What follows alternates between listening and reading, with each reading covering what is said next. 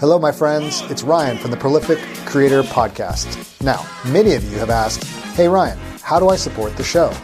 Well, I finally listened. Starting today, you can subscribe to the Prolific Creator Plus on ACAST Plus for $3 a month. That's less than a cup of coffee. No apps to download and listen wherever you get your podcasts. Get access to the entire archive of Prolific Creator awesomeness over 160 episodes going back to 2017. Yes, that's right, my friends. A plethora of information and inspiration, tips, tricks, and interviews to get your art and work into the world. Remember those ads? Say bye, bye, bye. Wait, there's more. For $5 a month, you can get access to the full Prolific Creator experience. This includes the full archives, early access to episodes, listener Q&A, book and movie reviews, and interviews not for the public. And perhaps any other awesomeness I might do on the microphone. Sounds awesome, right? Yeah, it does, Ryan. If you want to listen for free, you'll notice the last 50 episodes or so will always be available wherever you listen to podcasts. Remember, by subscribing today, you don't have to download any new apps and you can simply keep listening on the podcast platform you prefer. Cool. Okay cool. Thanks for your love and support in advance. Simply click on the link in the show notes or on my website, and it'll take you where you need to go. Now, on to the show.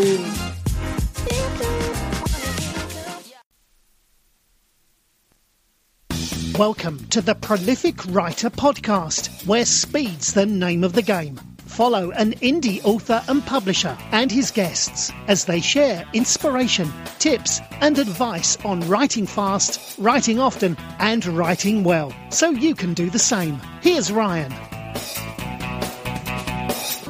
Hello, hello, hello. This is your prolific writer podcast host, Ryan Pelton, and I'm really glad that you stopped by. However, you found us on the train, in the gym, in the car, on the highways, on the byways, on the back roads, on the side roads, on the main roads.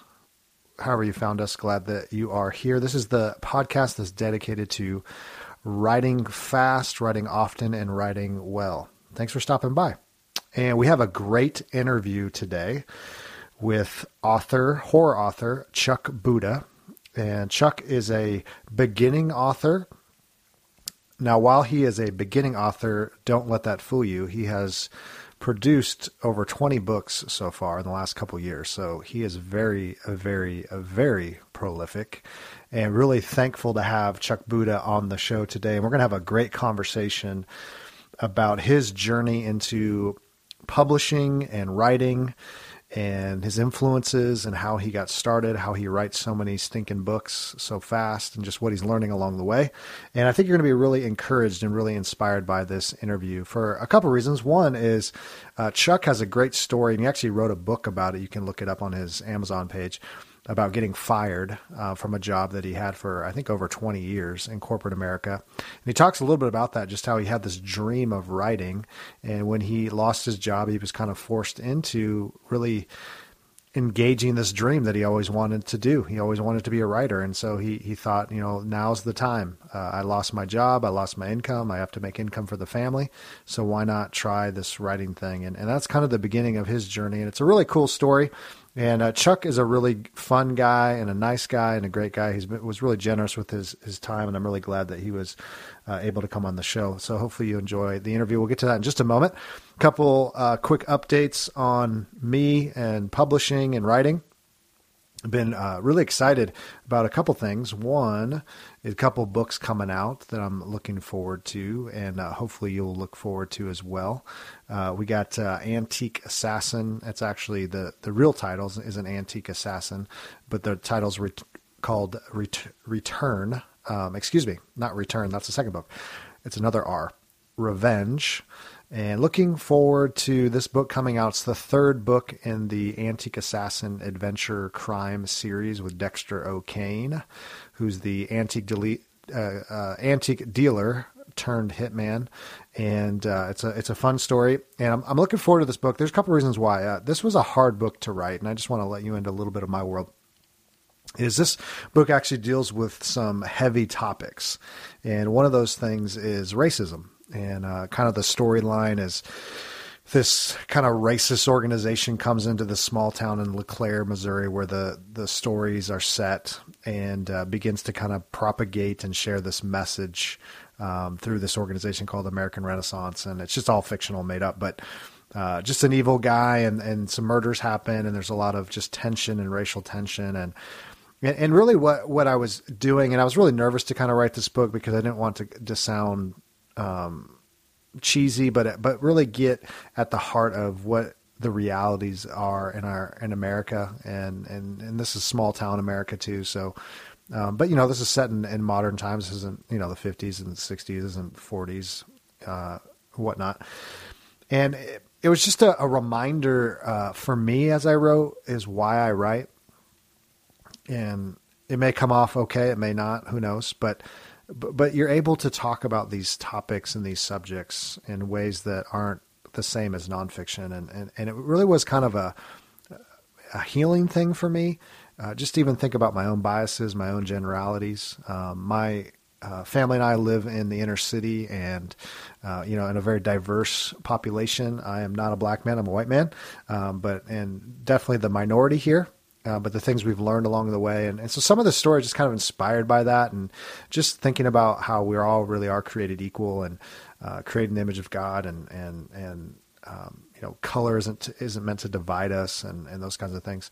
Um, and, and so anyway, it was just kind of a, kind of a hard book to write, but, a, but hopefully an important book. And, and again, it's not preachy. It's not, um, it's still goofy and fun with Dexter and John and, all the things they're up to and, and all that. But uh, but anyway, I was just just kind of thinking about that just in the writing process. So I'm excited about that. Uh, I also have another book off to beta readers and editors called The Boardwalk. I think I've talked about that, which is kind of my mystery uh, coming of age story set in the 70s. Uh, really excited. I'm getting some good feedback on that one, and uh, that hopefully that one will get off to the editor or be finished editing in the next couple weeks. So a couple, quite a few things coming out here in a short period of time, and uh, looking forward to that. And uh, so I'm still cranking out the words, still cranking out the books. And and one other thing I, I wanted to kind of pimp, if you will, is a service called Insta Freebie, and uh, I was made aware of this great service and uh, trying to build just kind of a email list uh, of fans and people getting the book. And it's a way to kind of get give out your work free, and you get people to sign up on your mailing list and get out the information. And so instafreebie.com, and, and I have one of my books for free there.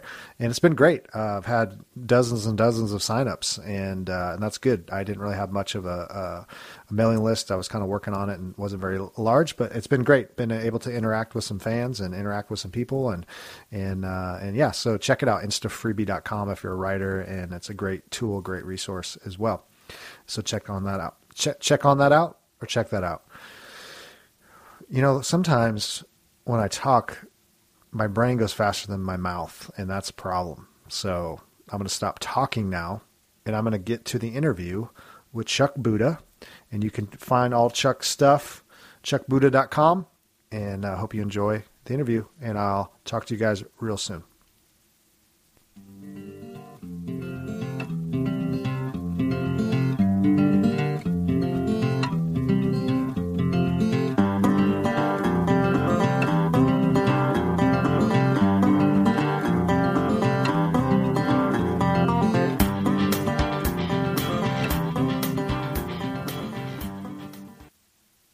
That's why I do that. But you know, I, I appreciate the compliments about our show. I, I want to say I love your show because of the psychological aspect that you come at writing. You know, you talk about all the stuff that I, I, just sit when I listen to your shows. I nod my head the whole time because I'm like, yep, yep, yep. Because you talk about you know the the editing voice inside and and the naysayer voice inside, and um, so I find your show just as helpful to me and my process. So I, I, really appreciate it. So you're you're one of the four people. Huh? I was wondering who that was. you and your wife and your two kids. That I, would be. No, they they want nothing to do with writing. right, right. I know. Isn't that funny? My um. So, uh. So anyway, um, Chuck Buda here, and um, we we kind of just, if it's all right, we just jumped right in, and um, talking about writing and craft and things, and it's it's kind of interesting how you know as writers too that my wife doesn't really care that much. I mean, she loves me, but doesn't really care. and and I think there's an assumption that your friends and your family are going to be the ones that are your biggest fans, and, and I think they are as you know as humans as a person. You know, you can do whatever and they'll support you, but you know they're not going to be the ones leaving reviews and reading all your stuff. I mean, there's a few exceptions, but most of the time they they don't. They're like, oh, that's cute. I'm probably the exception because I'm a horror writer, and nobody I know uh, family or friend. Well, I have one friend who reads horror, but everybody else uh, wants nothing to do with it. So I, I have a hard time getting anybody I know to read my stuff. Sure. Yeah. Uh, which is better because I can hide, you know, what's really going on in my mind. So they'll they'll never see it because they won't read the books. Right. Yeah, and that's not so true. I mean, in in, in writing is so subjective. I, I think you know what, what I've tried to talk about on our show too is uh, there's just this idea that we act as if there's there's one way to tell a story or there's one style, but but it's so funny how books I love you you wouldn't love and vice versa, and um, mm-hmm. and it it really it, it's funny. Like you were talking earlier about description, and I I it sounds like we write very similarly. I I don't like books with tons of description because I like to be the one to kind of in my mind make the story or or imagine the the story. I don't want them to tell me every little detail. You know, that table was brown and the wall was gray and you know it was hot out and all that. And but just giving those little beats so that it kind of brings you into the scene. But but those are the kind of books I like. I like stories that are fast and straightforward and you know exciting. Um, you know, I, I'm I'm not ashamed to admit this. I like James Patterson. I, I read a book probably 12 years ago on a plane. I literally read it going there and going home in one sitting. And I go, what? Like, he doesn't tell you anything about the description, and yet I couldn't put the story down. Um, and, that's exactly, yeah, I, yeah. So go ahead. I'm sorry. I, I, I do the same. Um, you know, you could tell me five times in, in the book that the character's hair is red. Mm-hmm.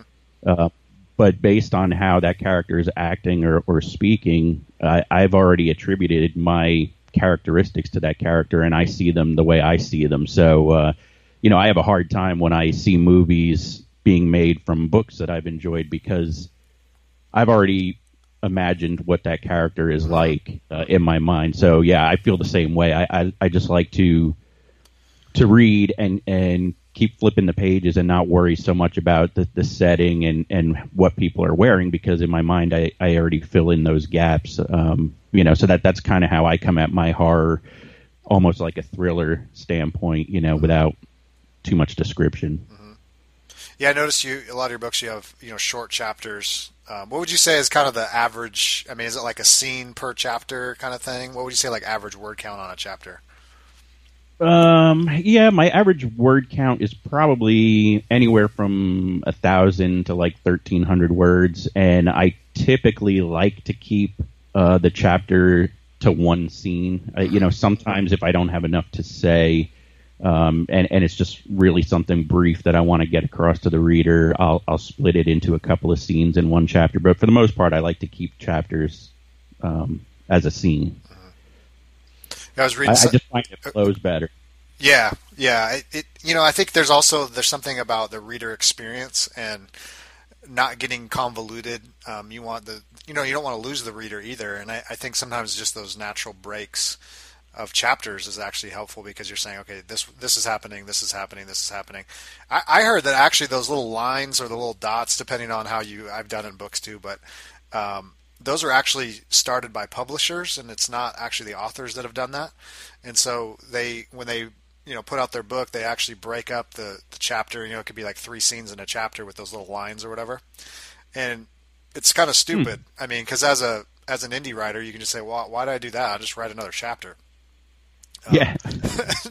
it, well, sometimes I will break. You know, if I do put multiple scenes in a chapter, I'll break it with those lines. But that's funny. I never knew that that was created by the publishers. Yeah, I just the author. It was kind of just a pragmatic decision, and I don't get it. I mean, I don't understand why. Maybe they didn't want the books to be too long or something. But, um, but anyway. So, so Chuck, so good to have you on the show, and uh, I've been following you, as I said, uh, you and Armand and your um, humorous banter back and forth. the young, good-looking writer, aspiring writer, the um, and the old grizzled veteran that shoots you down constantly and tells you you're worthless and terrible and you're doing it all wrong. Um, but it's actually a very good good podcast because it it kind of gets you into the mindset and the thoughts about just all kinds of different things related to writing and things. Um, but I wanted to get kind of back to your kind of origin story and, and how this all this racket uh, began. Um, kind of a little bit of your your story of how, how did you even uh, start writing, why you write predominantly in the horror genre, and I, I know you write a little some other stuff, but but mainly horror and um, kind of where, where, did that all start, and why are you a storyteller and a writer, and and, and all of that? I'd love to hear uh, some of that. Okay, well, uh, you would have to be more specific in terms of rackets because I have many rackets going. So, but uh, in terms of how I started, uh, you know, I, I started. I, have been a lifelong reader. Uh, my parents turned me on to reading at an early age, so um, you know, like a lot of people from my generation, and not to date myself too much, but um, I grew up reading the Hardy Boys and James Bond and playing Dungeons and Dragons and stuff, and um, and then I discovered Edgar Allan Poe and Stephen King, and I said, "Whoa, you know, what is this?" And and so I started. I created my own novel. Uh, the first novel I ever created was um, an unfinished piece, actually, and it was a, a James Bond knockoff. So, uh, you know, it was pretty funny. I, I, I had a, a, a, almost like a British spy, but he was American. So I didn't finish that, but I, I always wrote for myself. You know, I was a closet writer, so um, you know, I, I spent years writing either poems or short stories and other things for myself. And um, it wasn't until I actually lost my job two years ago to uh, overseas outsourcing that you know I kind of had a midlife crisis and said, "Well, it's time to do something about your dream." You know, I've always dreamed about publishing a book, and um, you know, it's now or never. I, I have no excuse now. I always had the excuse that, you know, my muse was too tired from sitting in meetings and working on projects all the time, and and now I didn't have that excuse. So, uh, so that's how it started. And uh, you know, once once I began, that I, I caught the bug. You know, um, kind of like you, I've listened to your show a bunch, and and I love your show too from the psychological aspect, but you know, I know that you listen to the self-publishing podcast and those guys, and and I actually studied them for you know a year or two before I kicked off my own process, and uh, you know, so I, I believe in that whole thing. You know, write a lot and write fast, and and just keep going. So um, that's kind of what I've been doing. And in terms of horror, I started with horror just because um, you know, I remember being a little kid and going to bed, and and my parents would go out to dinner, and our babysitter would come over and and watch, you know, creature double feature or something on uh, one of the the public channels, and and I would sneak out of my room and watch from behind the couch, and and I was just smitten. So um, I just love the horror genre. Always been a big fan of it. Well, great. Yeah, I think there's always this kind of um, you, you always you tend to to write what you like or what you enjoy. You know, um, I think writing what you know is ridiculous because most of us have never killed anyone or you know even shot a gun or I've never been in a high speed chase. Um, not yet, but um, but you know the but the idea that that there's these influences and, and you kind of read these things and you go, hey, I could write that or, or I could I could do that or, or just I think you know when I talk a lot about the psychological the the kind of internal stuff, it's you write the stuff you want to read and um, you've said that too is the things that the stories you you find entertaining and fun and and you know because you really have to love what you're writing or you just can't do it. Um, you know, I think there's a lot of talk about writing to market these days, and I just I think that's just really bad advice. Um, I think writing to market really is just about making money and not much else because a, a lot of people don't. Okay, sci-fi is big, but if you don't like sci-fi, I don't like sci-fi. Why am I going to write that and spend hours and hours and, and sometimes weeks and months writing something I hate reading?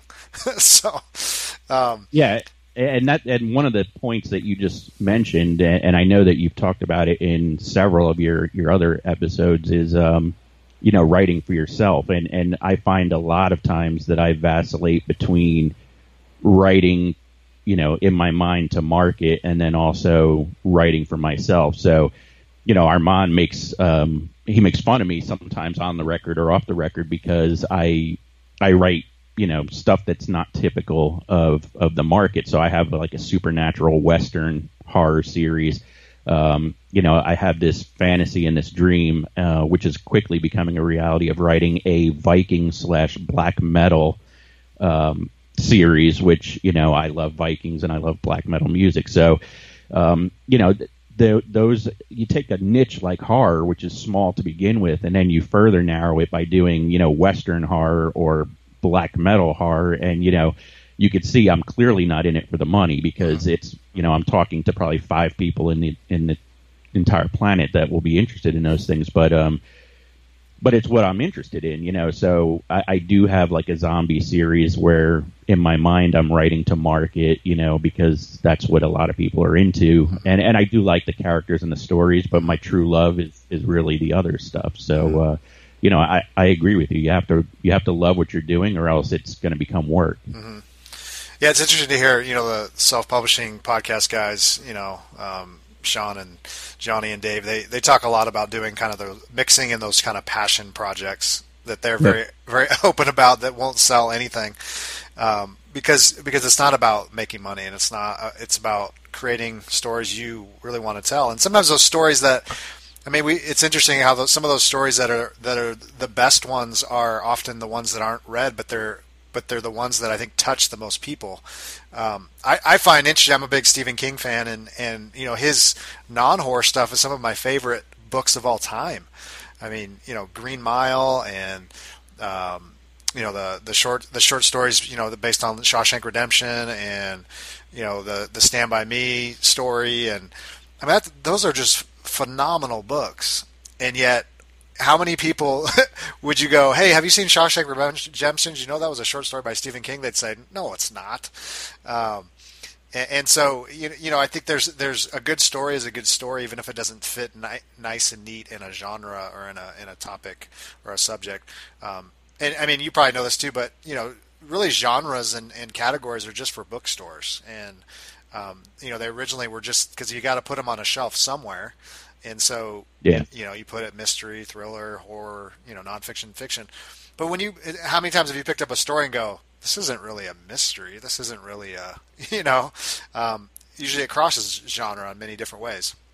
Yeah, no, that's a fair point. And, and, you know, I categorize myself as a horror writer and because I come at my stories from a horrific standpoint, you know, it's always, um, something terrible, whether it's psychological or it's a serial killer or it's you know some kind of creature or monster. But um, you know, but like I said before, I, I write with a thriller slant, so I, I tend to think of my stories as kind of a hybrid of you know horror slash thriller, and um, and then it's got some elements of of weird in there too. So you know some of it may be considered, you know, bizarre or almost like uh, Robert E. Howard, like weird type fiction. So, uh, you know, it's a little bit of everything, but I guess mo- mostly I, I consider it horror. Um, but I think you're right. You know, none of us really um, read in just one genre. So to kind of pinhole yourself into, in, you know, one specific aspect is sometimes difficult. So.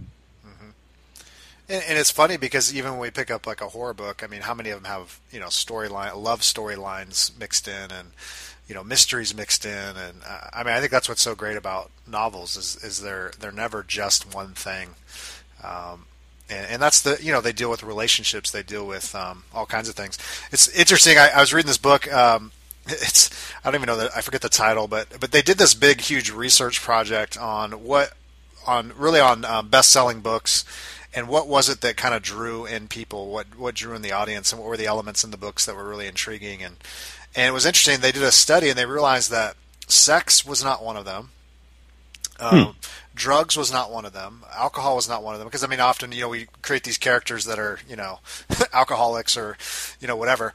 It, it wasn't that at all. But actually, you know, things like family was a big one. You know, having a storyline of, of families doing ordinary things. Um, and you know, and and I think some of the other ones listed were also just kind of ordinary things that people do, and their their whole point was there's, um, you know, also tr- tragedy, you know, death, because everybody can relate to that. Um, you know, I, I think there's, the, you know, not everybody can relate to being, uh, you know, addicted or you know alcoholic or whatever but we can relate to you know having families and going to work and struggles and all that kind of stuff and so it kind of blew went in the face of what people typically look for in books. Um, and so, you know, their thing was, well, hey, if you're going to write a book, make sure you include these kind of elements, you know, um, families and relationships and things like that. But, um, well, hey, so let's go back a little bit. So you lost your job a couple years ago, and um, I think you even wrote a book, if I'm not mistaken, about, you know, uh, leaving corporate America and the, the challenges of that, which uh, was a very interesting slant uh, with zombies. And yeah. so you had this had this dream and wanted to, you know, well, you didn't really have a choice, but but leaving the corporate world to write. Um, so, what was kind of the beginning of that? Um, you know, where did you begin? Where did you say, okay, here's where I'm going to start? Did I did you have some stories in the closet you wanted to pull out? Um, you know, where are you at right now? I mean, is that is this your only income, or, or what? Like, what was kind of the the strategy or the process of like, okay, I'm I'm leaving. I don't have a safety net. Now what? Talk talk through a little bit of that. Yeah, I, well, the process was really. Um, you know, like you said, it was forced upon me. So um, I, I, wrote that nonfiction book uh, first, and, and, it's it's really short. You know, it's like sixty pages or something. But uh, the reason that I wrote it was, you know, I, I went through um, again going back to what you were talking about, like those universal emotions or, or things that we could relate to. Uh, you know, I was I went into depression for uh, several months after I lost my job. It was totally outside my um, control. So you know, I, I I had like a midlife crisis, and I said, "Wow, you know, after 25 years of of giving my blood, sweat, and tears, and here I am with nothing now." And um, you know, so I did a lot of soul searching, and yeah, I spent a lot of time uh, lying around on the couch and feeling sorry for myself, and and uh, I started to get my act together, and and so I started toying with different processes of of how to, you know, get myself back on my feet, and uh, and that's why that that book came out. You know, so I, I kind of wanted to help other people that were going through the same thing as me. Um, you know, but once I did that, uh, I, I thought it was great, and I felt uh, fulfilled because I finally published something. But um, but at the same time, I felt unfulfilled because. I, I'm, I'm naturally a storyteller, so you know I've always been the one in the group to entertain you know my friends and family and stuff with all the the wild stories and exaggerated tales and um, you know so I while I had lots of stories um, that were kind of you know trunked and and that I'd written for myself I didn't feel that any of them were ready to see the light of day. So I basically started fresh and and said you know well what do I want to write about? And I knew it was going to be horror. And I started there and then um, started piecing you know characters and stories together. And actually, the, the first novel that I wrote, um, "Pay Up and Die," or as Armand likes to say, "Pay Up and Die." um, you know, it's a it's a dark psychological thriller that is largely autobiographical, uh, based on my you know situation being let go from corporate America. So. Um, you know, I, I, won't reveal how much is exactly autobiographical versus fiction, but it, it's it's a really good mix, and um, you know, so so that you know those characters and that story became the series, and and basically it the genesis of it was due to my uh, losing my job, and you know it really became a story about um, you know us working our tails off. And you know we don't live large or anything. You know we don't try and keep up with the joneses. And yet the money just funnels straight from the paycheck to our bills, and uh, you know you end up living hand to mouth. And then what happens if if you lose your job? And and in this case, in the story, you know that the character's daughter is sick, and so there's medical bills. So that's different, but um, you know the, the the tenet of the story is the same, though. You know how far are you willing to go to uh, to take care of your family. And and so those were really deeply personal questions that I was going through you know um, what would I be willing to do to make sure that you know the mortgage was paid for my family? So if that's not creepy enough. Yeah right. And so what what was kind of the the the the, strategy in the sense of okay I got this, you know, novel that's kind of based on my life. Um, and, and by the way, I just thought of this. Sorry, my my brain goes all over. So if you, I'm a little ADD. But um, Steven Pressfield just wrote a book called The Knowledge. I don't know if you've heard about that one. Um, but you know, he writes a lot about you know resistance and art and just the self doubt and stuff. But he wrote an actual novel about his resistance of writing his first novel um, back in the '70s. It's actually really interesting. It's a thriller, kind of fun detective story, but it's based on his life and and um, you know what was going on trying to write his his novels. It took him 30 years, but um, anyway, kind of the same idea. Um, but so as you're as you're kind of you got the story idea, you're you're writing this story. I mean, are you just like, hey, I need to self-publish? Uh, that's obviously the only route I have right now. I mean, what was kind of the thought of like, okay, how do I pay my mortgage? How do I, you know, bring in some money as I don't have a job? What did that look like for you? Well, uh, I did a lot of internet research on the black market and what I can do, you know, how far I can go to sell my children. Mm-hmm. Um, yeah, what is the going rate? I mean, we had the actually had that conversation the other day. It's just not high enough, unfortunately. Okay, okay. Because there was one kid in our. We have three. I, I, was just like, you know, we we could, I don't know, probably get some good money for this one. Yeah, well, the the threat is always there, you know, to keep everybody on the up and up. But right. um, uh, no, it's uh, you know, there were some some really uh, soul searching conversations with my wife and I, um, you know, and and she has a job and you know, we we had to cut corners and do some different things in order to make it work. You know, it, it's it's not easy, and it's um, you know, it, it's a huge loss of income, obviously. But um, you know, she was willing to allow me to to chase my dreams. So, um, you know, I I, I think behind and it's so cliche, but behind every great writer and, and great businessman, I think is you know a great wife, and, and I have that, and I would not be sitting here today if it weren't for her.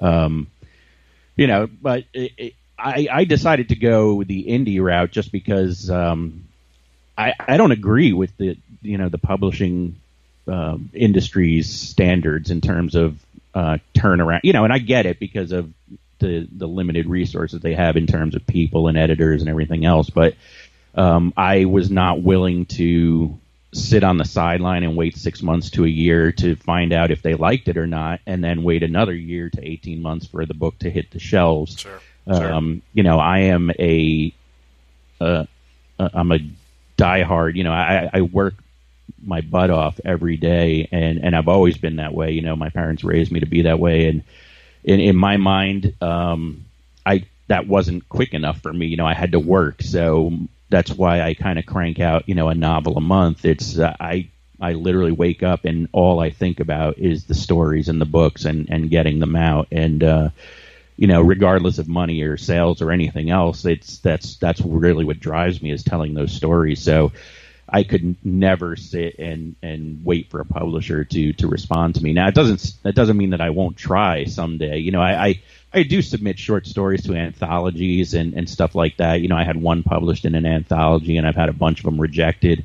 Um, but in terms of publishing my books, you know, I, I've read so many great you know indie authors and and um, and, and, their stories are just as good, if not better, I think sometimes than the stuff that comes from publishing houses because they they can push the limits and don't have to worry about you know what somebody from up above thinks is proper for the market. And uh, some of the greatest stuff out there is independent. So I said that, that's the route I'm going, and and and I stuck with it. So um, you know, it, it's been a lot of fun. It's hard. You know, there's a lot of learning and and mistakes and and stuff like that, you know, because you got to do it all. You have to worry about the cover and the editing and, um, you know, the marketing. But um, yeah, I, I love every minute of it. I wouldn't change it for the world. So. So you let's get a little timeline here. So it looks, I mean, you have like 20 things according to Amazon on on your your page there. Um, I mean, it looks like most of them are 2016, if I'm not correct. Um, so when when was kind of the first uh, first book? When, what what are we looking at here as far as we're January 19, 2017? Kind of what what what's been your production rate?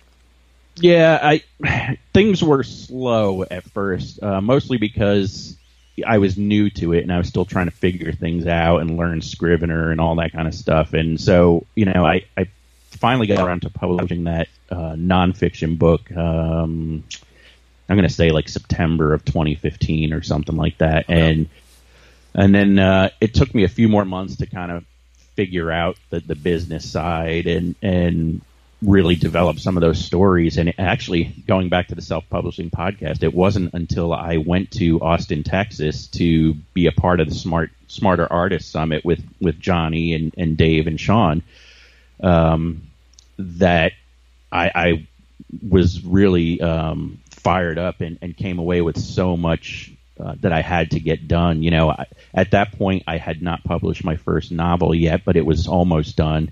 And um, I, I, really picked up on the energy and so many great people and, and really cool authors. And, and I came back and I said, that's it. I got to go. I got to make things happen. And, and I just dug in and, uh, you know, finished the first book and then it jumped into the second one. And then I came up with another story and I started writing that one. And, and, uh, you know, so really, yeah, I, I, I really did most of my damage so far in 2016 just because that was when I really caught the bug and, and went crazy and and uh, you know I I don't want to slow down this year, but Armand keeps keeps reeling me in. He's like, you know, the business side is going to take more time, and I, and I'm definitely seeing that. I, I struggle, you know, every day with the Facebook and the Twitter and keeping up with everybody, and and um, it's it's hard, but but the writing aspect, um, I just love it. I could sit there all day and write. Mm-hmm. Yeah, you you you talk about writing, you know, book a month. Um, you know, obviously you're not writing like you know hundred thousand word tomes either. No. Um, what's kind of your average length of a, of a story that you're you're pumping out?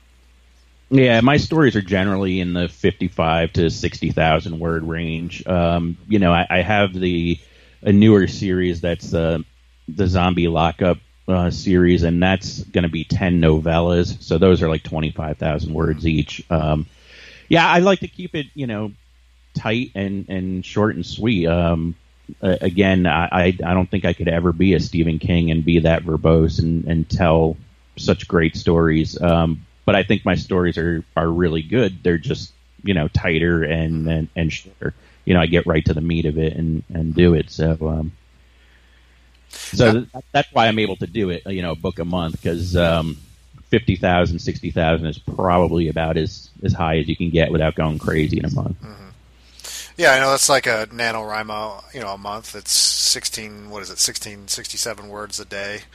That's, yeah. that's not crazy, actually. Um, well, I, I, blew my doors off, and uh, you know, and, and, you'll you'll hear about it on the Mando Method podcast. But um, Armand and I, you know, we, we decided to do NaNoWriMo and and and I blew out a hamstring. I basically wrote sixty three thousand words, like the most I ever wrote in a month, and uh, I basically did nothing in December because I, you know, I, I left nothing in the tank. So, uh, needless to say, you know, I will probably do NaNoWriMo again in the future, but I will not uh, go that crazy because I I, I kind of overdid it. So. Um, that, that was that was a fun month, but it was a tough one to recover from. right. Yeah, we talk a lot about.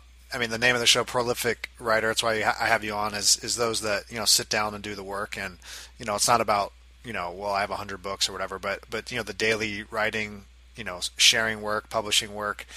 I think the beauty of NaNoWriMo is that it forces you to do that. It forces you to finish something. And um, I first year I did it, I did it. I don't know five years ago and didn't finish. I think I got like twenty thousand words in and just fizzled out. And you know, I've I think I've done one every year since, like four in a row or whatever. But but once you finish that first one, you go, I can do this. I, I can finish. I can hit, you know, the end.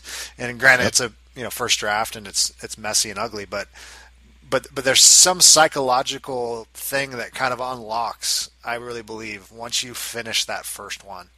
Um, and I, I wrote a um, I write I write nonfiction too, and I wrote my first little thing was just really short. It's probably like fifteen thousand words, but I remember actually finally finishing it, like editing it. The whole thing was done. You know, sent it to an editor, all that, and it just the the satisfaction and the confidence that you get from that, just just to say I, I can do it. Um, and, and, it doesn't mean it's perfect, but it but it's all about yeah, I can do it now. I move on to the next one. Um, you know, I'm a big big fan of Dean Wesley Smith. You probably heard him and read him, but mm. you know, he just says you got to move on to the next story. You got to move on to the next book. I think people sit around and they worry about, you know, oh, I got to fix it and I got to change it and I got to, you know, market it some more. But he's like, no, you gotta, you gotta go to the next story, and and move on, um, because that is when the when the editor, you know, the self editor and the, the the critical voice comes in and says, "Oh, that's junk," but then you just write. You know, it's practice. You write a better one next time. You know, you you, you try yeah. you try some different stuff the next time. That's the that's the fun of writing. I mean, I I find it all the time. I mean, I'm I'm, I'm doing this thing in this book, and this is going to sound really stupid, but um, or maybe obvious.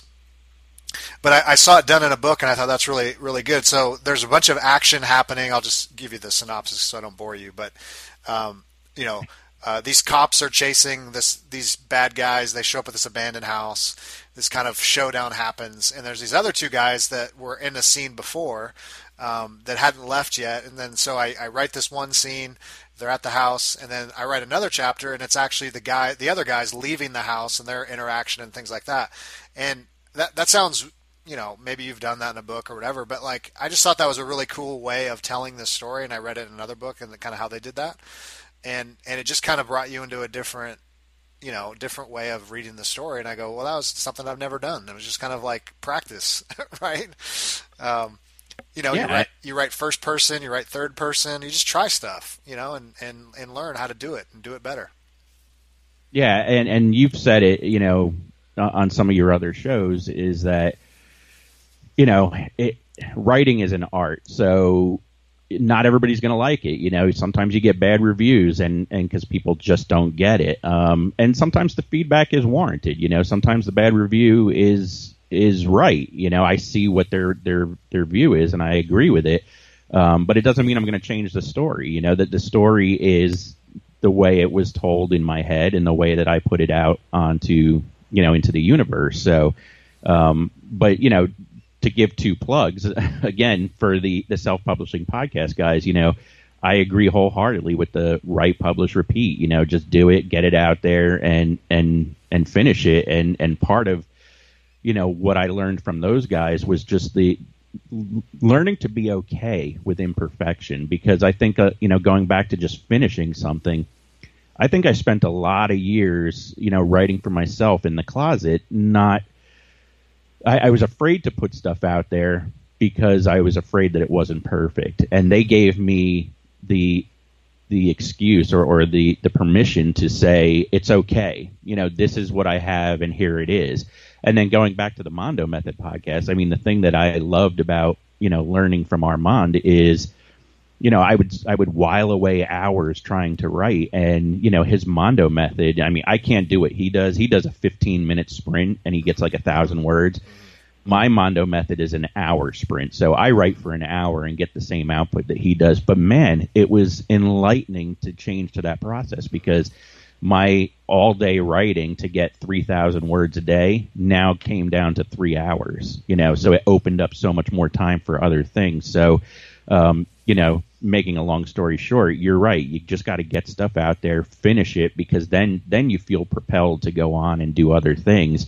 Um, but you have to be okay with the story the way it is, and and be satisfied that you know it's your story and you're telling it the way you want it to, and not everyone's going to like it. Right. Yeah, I, I, think there's no way of telling. Um, you know, I picked this up from people on the way. There's no way of telling if I were to read your book, eh, read one of your books, and I'm reading a paragraph. There's no way to tell from that paragraph if you were having a good day or a bad day. There's yeah. no way for me to tell if it was edited four thousand times or one time. Um, you know, there's just this this myth that that goes around that well, obviously this book was rewritten 49 times and edited by 14 different New York Times best-selling editors, you know, or whatever. Um, but but but re- really, a sentence is a sentence and a word is a word, and um, and I think that, that that's just a something we've kind of picked up along the way that's just simply not true of past writers. I mean, think about all the people that wrote on typewriters. I mean, they didn't okay. edit; they couldn't and if they did, it was a nightmare, you know. And they just plowed ahead and you know did the best they could and, and cranked out the work. But I mean, could you really tell if it was how well it was edited or not? Um, you know, and, and, I think there's just again, I think when people hear read a good story, they're they're not so hung up on, oh, I didn't like the way he put a you know comma there or the word he used there or it wasn't flowery enough. I think some of that's just personal preference. Uh, but you know, a good story is a good story, and uh, you know people are going to overlook that. Um, you know, I like, you know, I've, I've, said that already. I like, you know, Lee Child. I like James Patterson. I like because it's a very um, stripped down, kind of thin, kind of writing, which I enjoy reading. I you know I really do like Stephen King, but as I get older, it's like I just can't read a thousand page book. Yeah.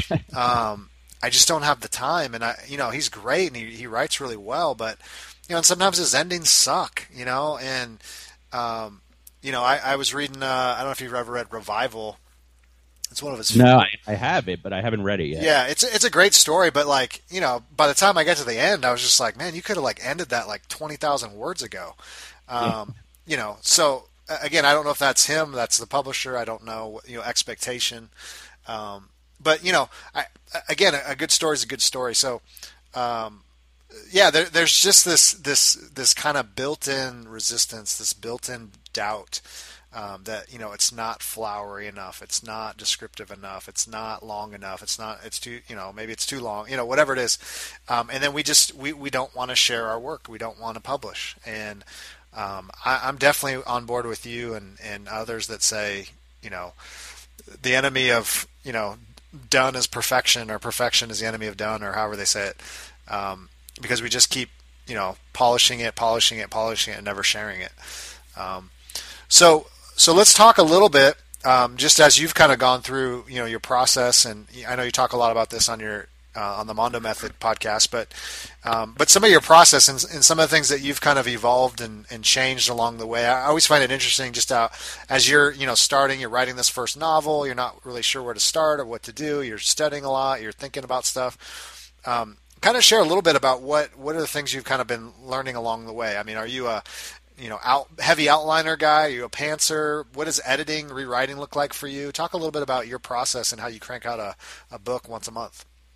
Okay. Um, yeah, I started out as a 110% um, outliner, and I do still outline. You know, spending 25 years in the financial industry as a project manager and everything, it's a financial analyst. Everything is very regimented, you know, so you know exactly where you're going each day and the meetings and everything else. And, and even, even finishing a project, you know, there's the scope and, and you write it up and then you follow the milestones, et cetera. So, you know, I, I, have always been heavy on process. So, uh, to me, the outline was the way to go. Um, because of you know spending all that time in the business world, but also just because I find if I if I start without a roadmap I wander too much and I really don't get around to it. So, um, so that was the, the start. And now I am a hybrid somewhere in between. So I start with an outline.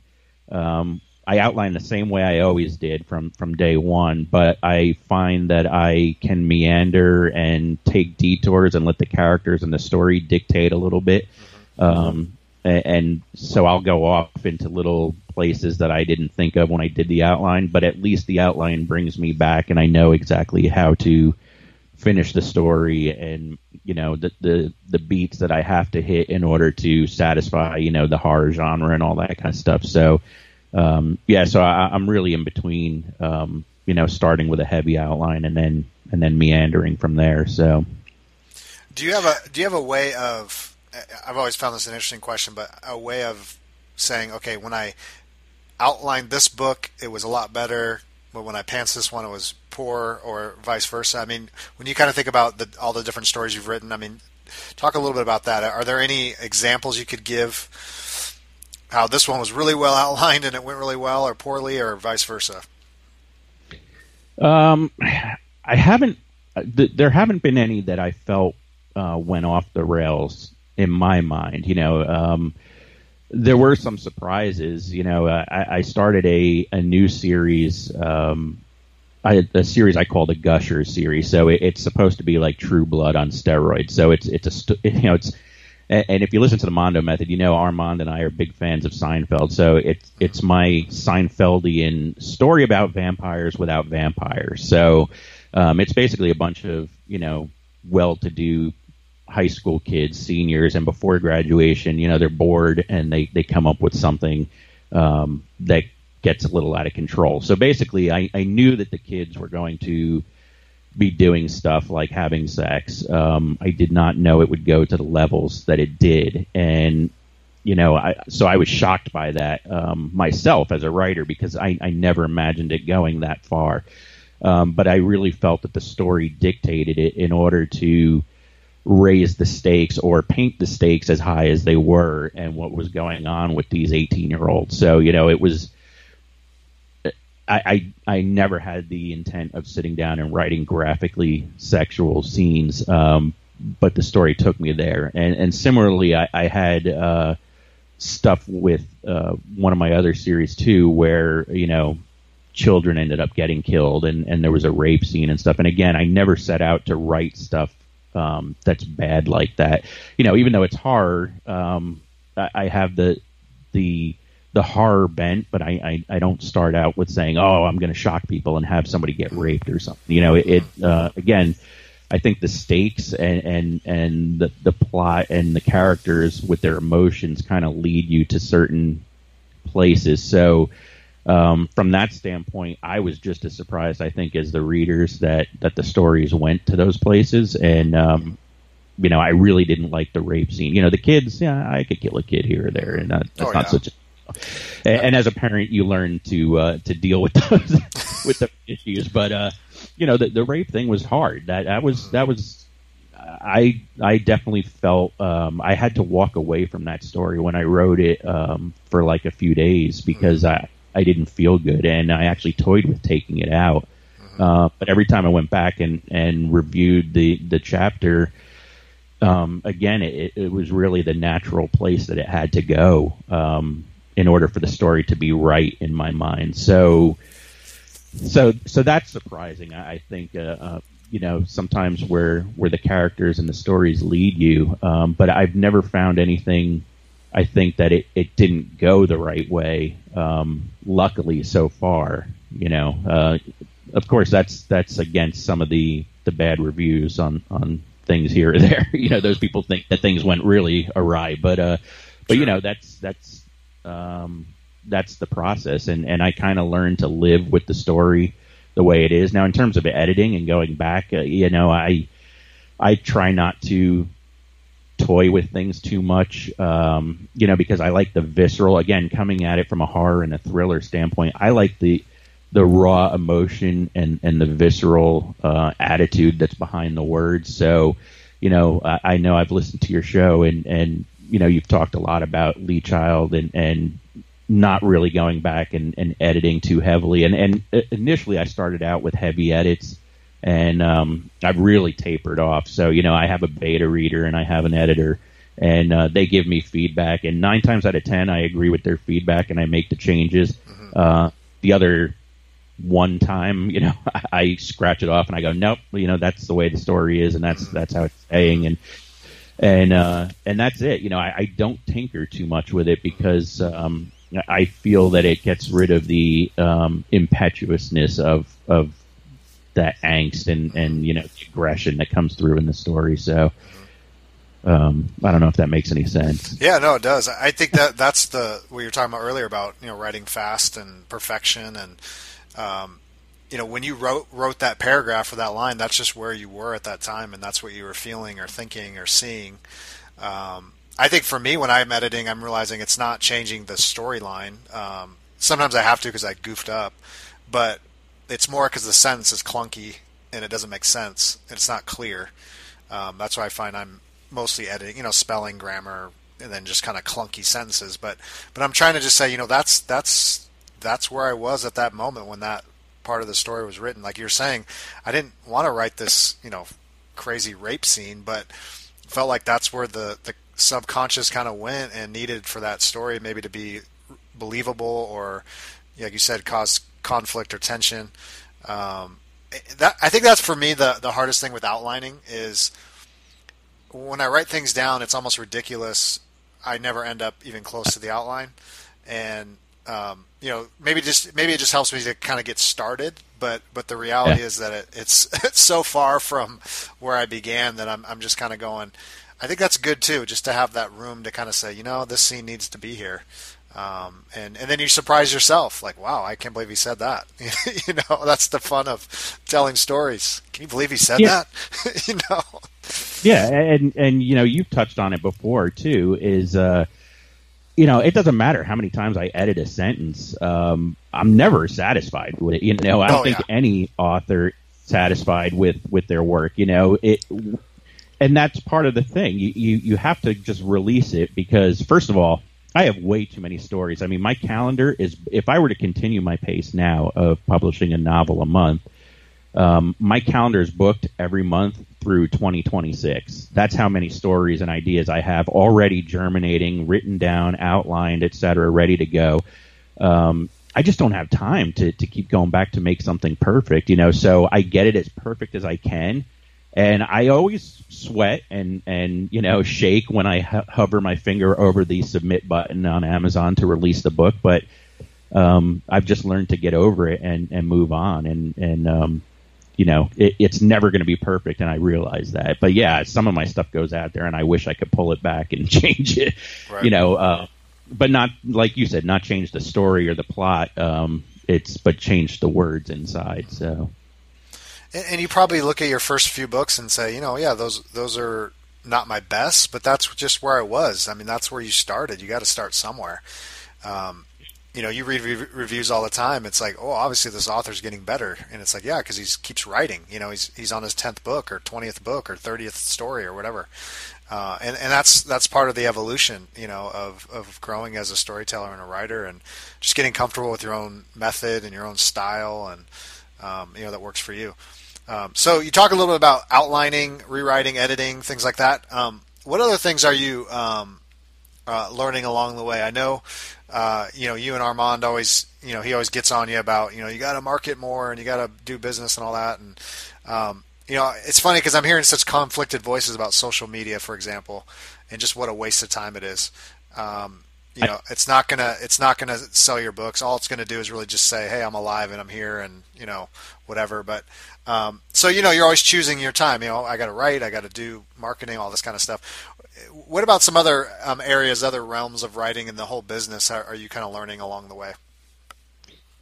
Uh, yeah, well, definitely the social media and the and the marketing or promotional aspect is, um, I, think, is the most difficult. And some people would probably argue with me, you know, in the business world because they'd be like, "No, the writing part is the hardest." But uh, you know, like you said, it's not like you're selling books on Twitter and Facebook, but at the same time, um, you know, you have to be present for people to find you. So, so that's really what it is. It's it's really like making a connection. Um, starting out building some kind of relationship and obviously it's an online relationship you know you're not getting together and sitting over a fire pit some beers with a lot of people that you meet um, but at the same time you know they don't you, if they go to amazon right now and look for your books you're one of you know like 10 million books out there Right. uh, but if they see your name or or a picture of you or your book on Twitter or Facebook, you know, then then there's at least an established connection somewhere. So you hope that that leads to sales, but initially, no, probably not. And it's and it is just just a huge time suck. Um, so that's difficult. The the other part of uh, I, I think the the hardest part that I'm learning, you know, um, from my tutelage with with Armand is uh, is just trying to shorten the mistakes and uh, you know no matter how much he teaches me I, I I run into the brick wall head first so you know I, I'm a stubborn Hungarian um, so I have my own way of doing things I'm also I'm I'm not old but I'm old enough to uh, be set in my ways on certain things so you know um, it, it's a slow burn to learn from his mistakes and, uh, and you know it's funny too because uh, the the show is pitched as you know I'm the young whippersnapper and he's the grizzled old veteran, but we're actually two days apart. I love that. so we we love to joke and, and like bust everybody's chops, um, but uh, you know, but so he's been doing it you know six years longer than me, and technically even longer because he's been writing and publishing stuff for for years and years. Um,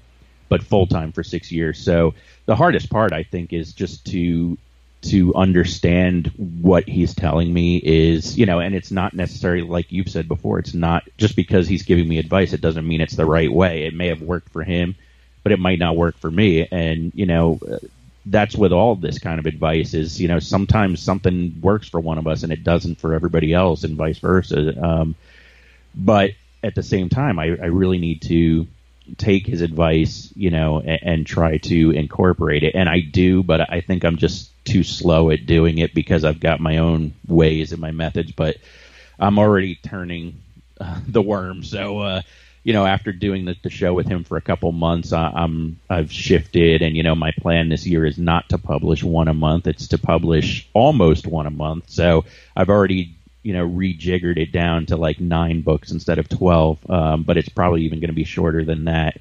Uh, as things progress. So um, you know, I I try to keep it loose. I, I learn, but at the same time, um, you got to adjust on the fly, just like I did in the business world. So, you know, the markets change and the way you do business changes, and the same as, I mean, self-publishing. God, it changes constantly. You know, things are always changing. Mm-hmm.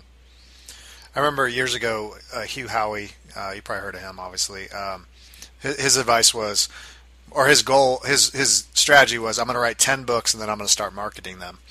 And and I, I always, you know, I think it was his maybe his ninth book that he hit with Wool, but he had written all these you know YA titles before that, and you know unknown author obviously, and then Wool took off and went crazy, and now he's a millionaire. But um, but but I always thought that was really good advice because I think you know when you start out, you, you know your stuff's just not that good. It's just not. I mean, uh, I mean, you could be that you know unique flower that writes that bestseller, the first one, but but you know, really working on the craft and working on the you know the whole business, you know the publishing side, the covers, the editing, your your style, your process, all that. And then when you have you know a decent sized catalog, now you say, okay, I can relax a little bit and start focusing more on the on the marketing side and the business side and you know because I have something to point people to. I actually have a lot of stuff to point people to. That's a little bit I think what Sterling Stone does and you know the self-publishing guys uh, is you know their crazy couple years of just cranking out you know 100 books and then saying okay we need to make these you know the best we can and then you know start marketing them a little better. And um, and I think there's just some wisdom in that um, because because in the end I think you've said it many times over is you still have to write the book and you still have to put your butt in the chair and they're not going to write themselves. And you know if you've got story ideas until 20 you know 2026 or whatever uh, you know again they're not gonna they're not just gonna magically you know appear. Um, and so then you learn how to kind of balance the the business side too and what what's the best use of my time as far as business.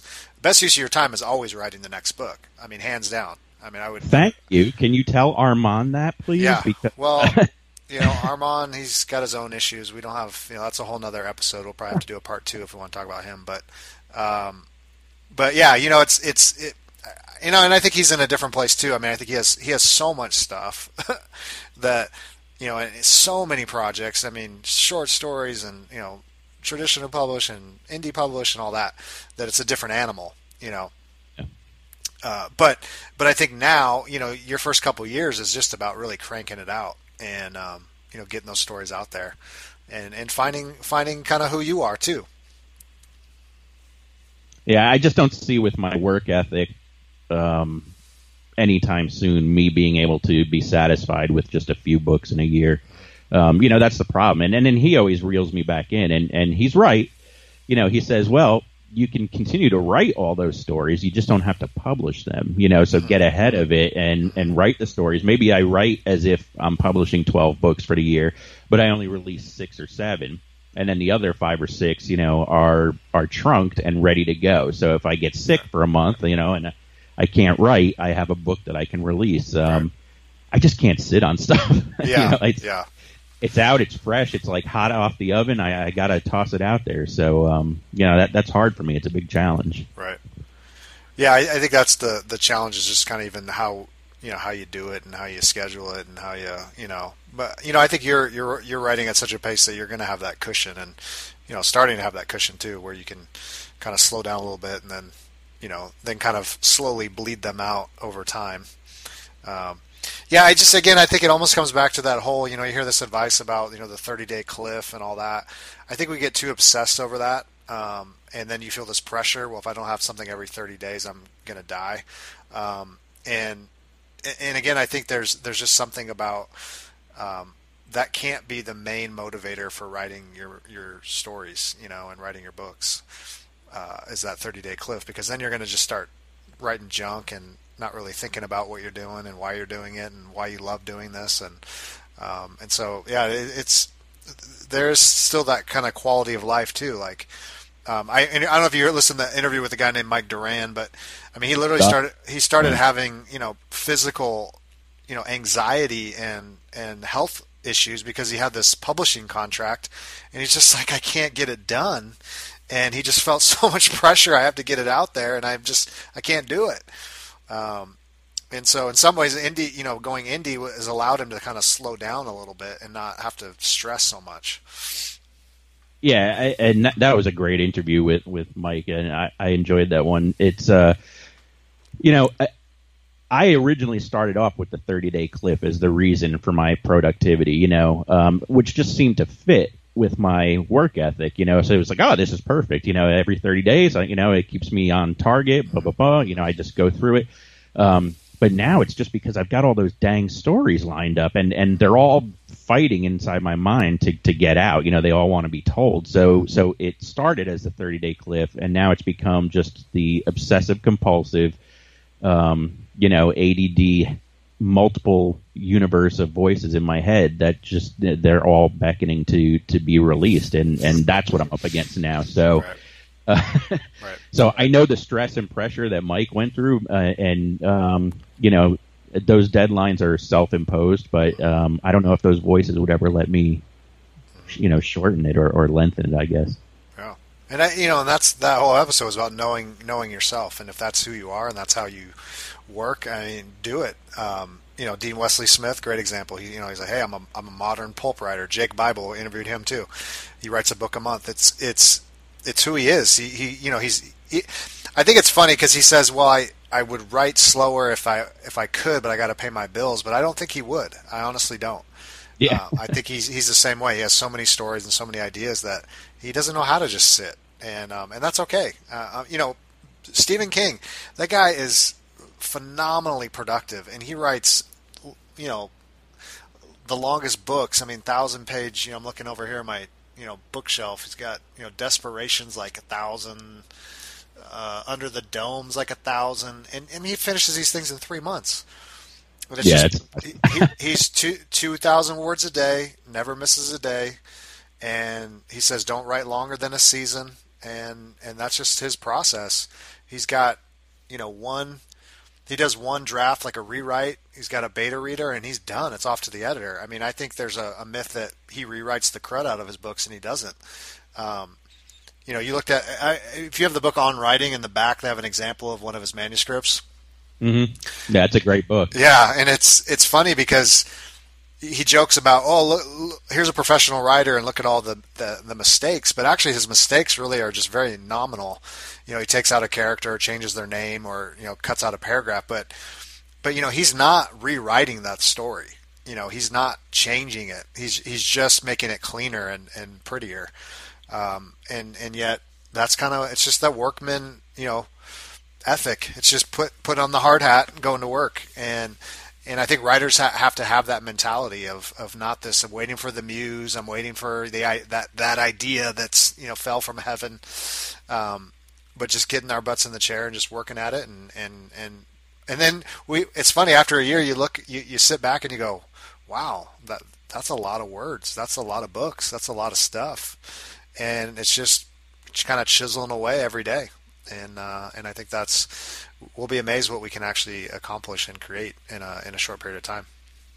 Yeah, my wife always reminds me because you know we have the stack of my books um, sitting in our living room, and and she'll be like, "Look at what you've done in the last year," and and I enjoy that for about thirty seconds, and I'm like, right. "Yeah, but yeah. but I have another one that's due in January, and I got another story that has to come out, you know, so it's it's like back to the grind." So. Uh, yeah, it, it's true. You, you um, every once in a while though, you have to stop and and and enjoy kind of your accomplishment. And my goal is to hit that ten thousand hours of butt and seat time as soon as possible. you know, because because uh, I want to get to that expert level storytelling uh, where people you know really need to read my story. So um, I agree with the the whole pulp fiction thing. You know, you just you just want to tell good stories. You just want people to want to read your stuff and be interested in it. You know, I'm not looking to win Nobel prizes or, or do all any of that stuff. I just Right.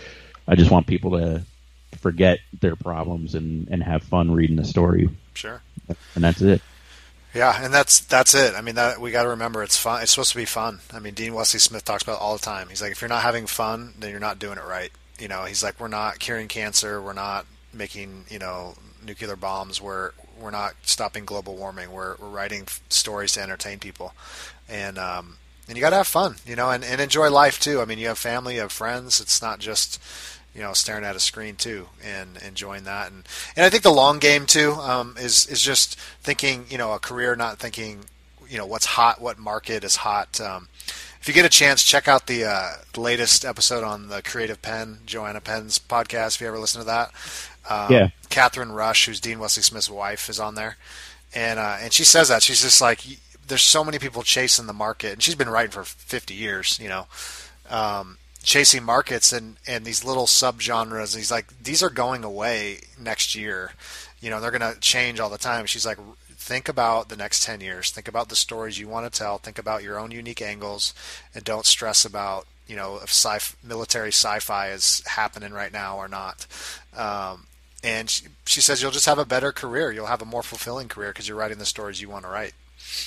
Yeah, she's so right. I mean, if you if you, I know you've talked about Isaac Asimov before, and you know, I grew up reading Isaac Asimov, and I, I love you know the robot and all that stuff, and um, the Foundation series, and that's exactly it. You know, you can read his stuff now and be like, wow, that's cheesy science fiction. Yeah, today, but those stories are still timeless. The characters and, and the plots and the stuff that they go through still mean something today, even though they were written, you know, 50, 60 years ago. So, Yep. uh, right, you gotta you gotta write what you want to write and put it out there and let the markets um, come around to you, or do it in in spite of the markets and you know make you make your way in the world. Sounds good to me. Well, hey Chuck, our time is running to the end. I don't want to keep all your time. I know you got nine more books to write before the end of the day. so, um, so tell us uh, two things. One, what are you working on right now? And then, secondly, how can we find you? Okay. Uh, I just finished up the second book of the Zombie Lockup series, so that goes live on Monday. So, or by the time people are listening to this, it'll already be live. Um, I'm working on the second book of the Gushers series, so the book is called Slashing Away, and uh, and then I've got a bunch of other projects lined up. So, you know, I'm I'm still doing pieces of other stories, but yeah, people can find me. Um, I'm author Chuck Buda on Amazon. Um, find me on Facebook or Twitter. Uh, ChuckBuda.com is my website. I'm on Instagram now. I'm, I'm starting to learn that. I'm under author Chuck on there too. So uh, I have a funny video on there where I was out of breath and exercising. So yeah, I'm basically everywhere. So All just right. look for Chuck and you can find me. Well, good stuff, Chuck. Hey, thanks so much for coming on the show. And uh, I know this episode is going to help a lot of people. Well, thank you. Um, I really love your show and, and I'm honored to be included. So I appreciate it. All right, thanks, Chuck. We'll see you soon. Thank you. Thanks for stopping by the Prolific Writer podcast. Please leave a review on iTunes so we can help more writers share their stories with the world. And head over to rockhousepublishing.com for books, resources, and other writing and publishing tips. See you next time.